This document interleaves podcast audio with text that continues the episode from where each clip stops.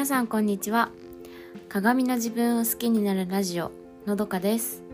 このラジオではファッションそして世界の文化についてお話ししています。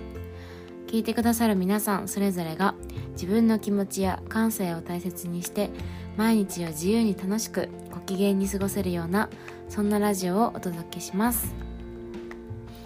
えー、今日はファッションは似合うかどうかではなく自分がときめくものを選んでいいというお話をします。はいえっと皆さんは習い事、えー、してましたか？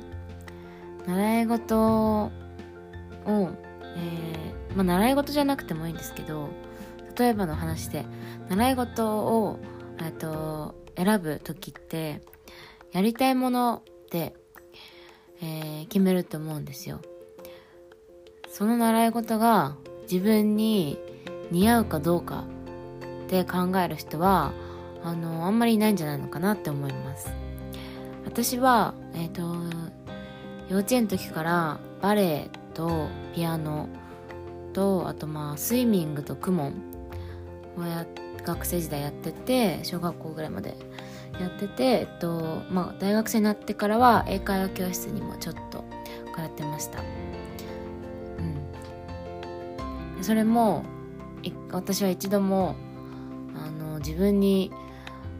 合ってるからピアノ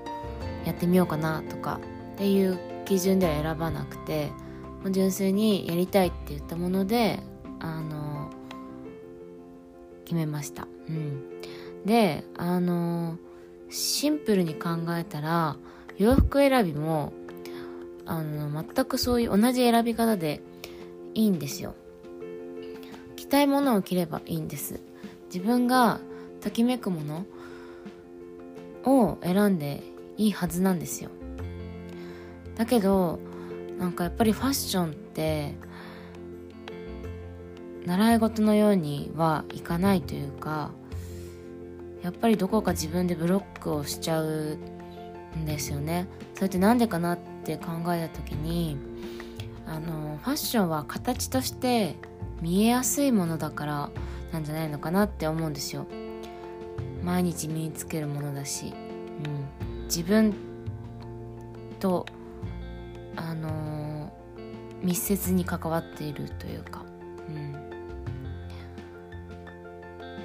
ファッションってイコールその人というか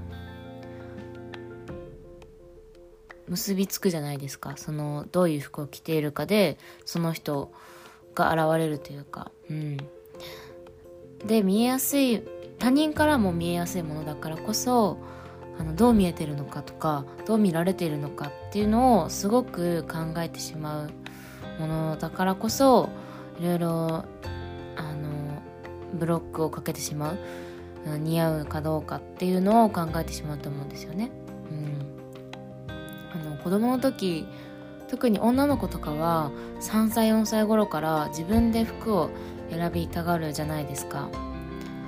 うん。でそういう時ってもうストレートに自分が今日着たい服を出すとも手に取ると思うんですよね。だからあの毎日同じ服をあの着たがったりとか大人から見たらすごいちぐはぐな組み合わせとかもうでも子供にとってはもう今日これが着たいっていうのがあるからなんか大人に親にどう思われようとも絶対これなんだみたいな ねあのあると思うんですよね。そう。でまあそのいろいろ考えてしまうっていうのはあの成長の証だとは思うんですよ。成長の証だけどその純粋な気持ちまあつまり直感を大切にしていきたいなっては思うんですよね。うん、で、まあ、直感っていうのは知識と経験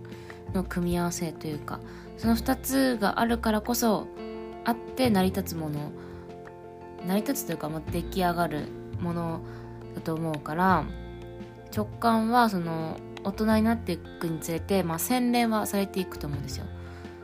だからその大人なりの直感でいいんですよ今の自分の直感っていうのを大切にしていきたいなって思います。うん、だからその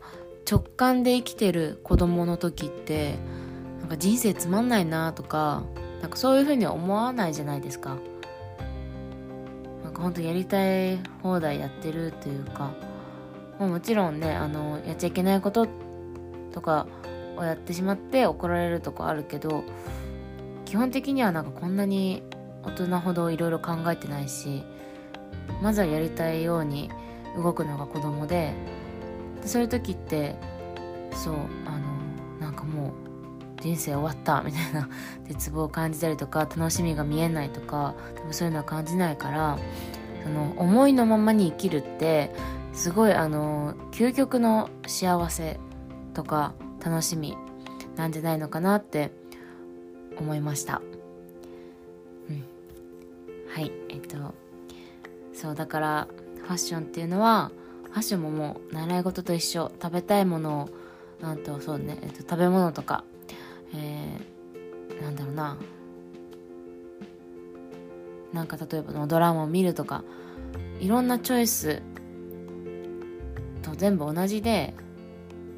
ファッションも自分に合うかどうかじゃなくて着たいって思うものを着ていいんだよっていうお話でした。はい。えーと、今日もお聴きいただきありがとうございました、えー、それでは皆様素敵な一日を。今日もお過ごしください。